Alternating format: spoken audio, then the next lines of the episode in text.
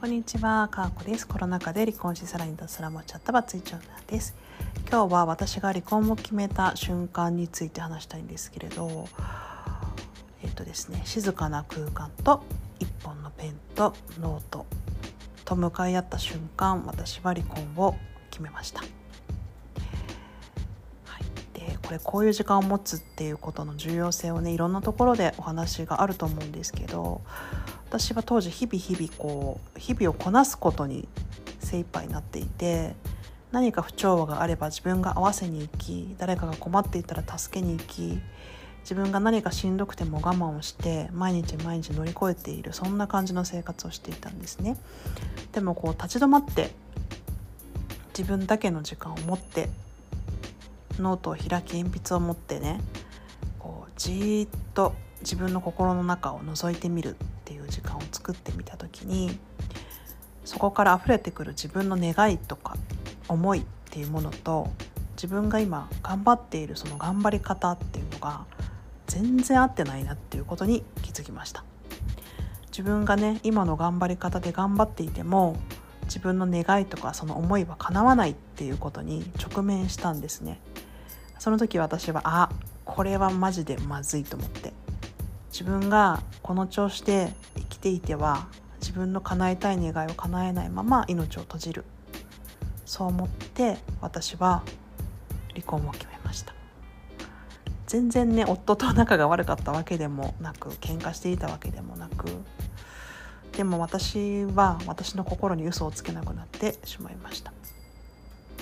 で本当はね自分らしく生きていて自分の願いをどんどんどんどん叶えてあげてそんなところに出会った人であればきっと健康結婚生活は維持できたと思うんですけれど私はねあの若い時に元夫と出会っていてそこから自分自身がね、まあ、むくむくと成長をして20代30代前半と過ごす中でやっぱりこの不一致感っていうものに耐えられなくなってきたし自分の人生っていうのは本当に一度きりだし死ぬ時には全部忘れちゃうような記憶なんですけどたくさんたくさん楽しい記憶をね積み上げたいと思ったんですよね。だから私は離婚していろんなしがらみとか鎖から離れて自分の願いを叶えるために生きようとその日決めました。もうそっから本当スピード離婚ですよ。めちゃくちゃ早かったんですよね。でもまあそんな風に自分を今まで支えてくれてた人を捨て自分の願いにまっすぐに生きれたっていうのはそれまでやっぱり支えてくれた人がいたから強くなれたんだと思うしそれまで支えてくれた人がいたからこそ自分っていうものが成熟してそういう結論を導き出すことができたんじゃないかなとふと感じました。もしあの時私がねその静かな時間一本のペンそしてノートと向き合わなかったら今もまだひたすら自分の気持ちに気づかず我慢をして嘘をついてなんとなく日々をこなしていたと思います。なので皆さんちょっと怖いかもしれませんけど何かのきっかけ何でもいいんです。どんな文脈でもいいので本当に静かな頭をね本当にクリアにして自分の心と向き合って分の心に何か尋ねる時間を作ると全然違う人生が開けると思います。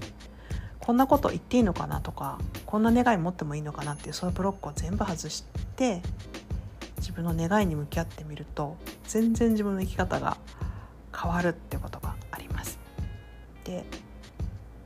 ぱねどんどんどんどん動けなくなっていくので今日が一番若いので自分の願いにさっさと気づいて動いてしまった方がいいかもしれません、まあ、今日はそんなお話でございました。離婚経験のある方どんなタイミングで離婚を決意しましたか？私はねこうすごくいざこざがあって何かがあったからもう離婚してやるみたいなねそういう感じじゃなくて自分の心と向き合った結果離婚っていう結論を導き出したのである意味相手への恨みつらみとかはないですしまあ、後悔もないみたいな感じで離婚を決意できましたねなのでこういうパターンもあるんだなと思って聞いていただけたら嬉しいです今日も聞いていただきありがとうございました。かーこでした。さようなら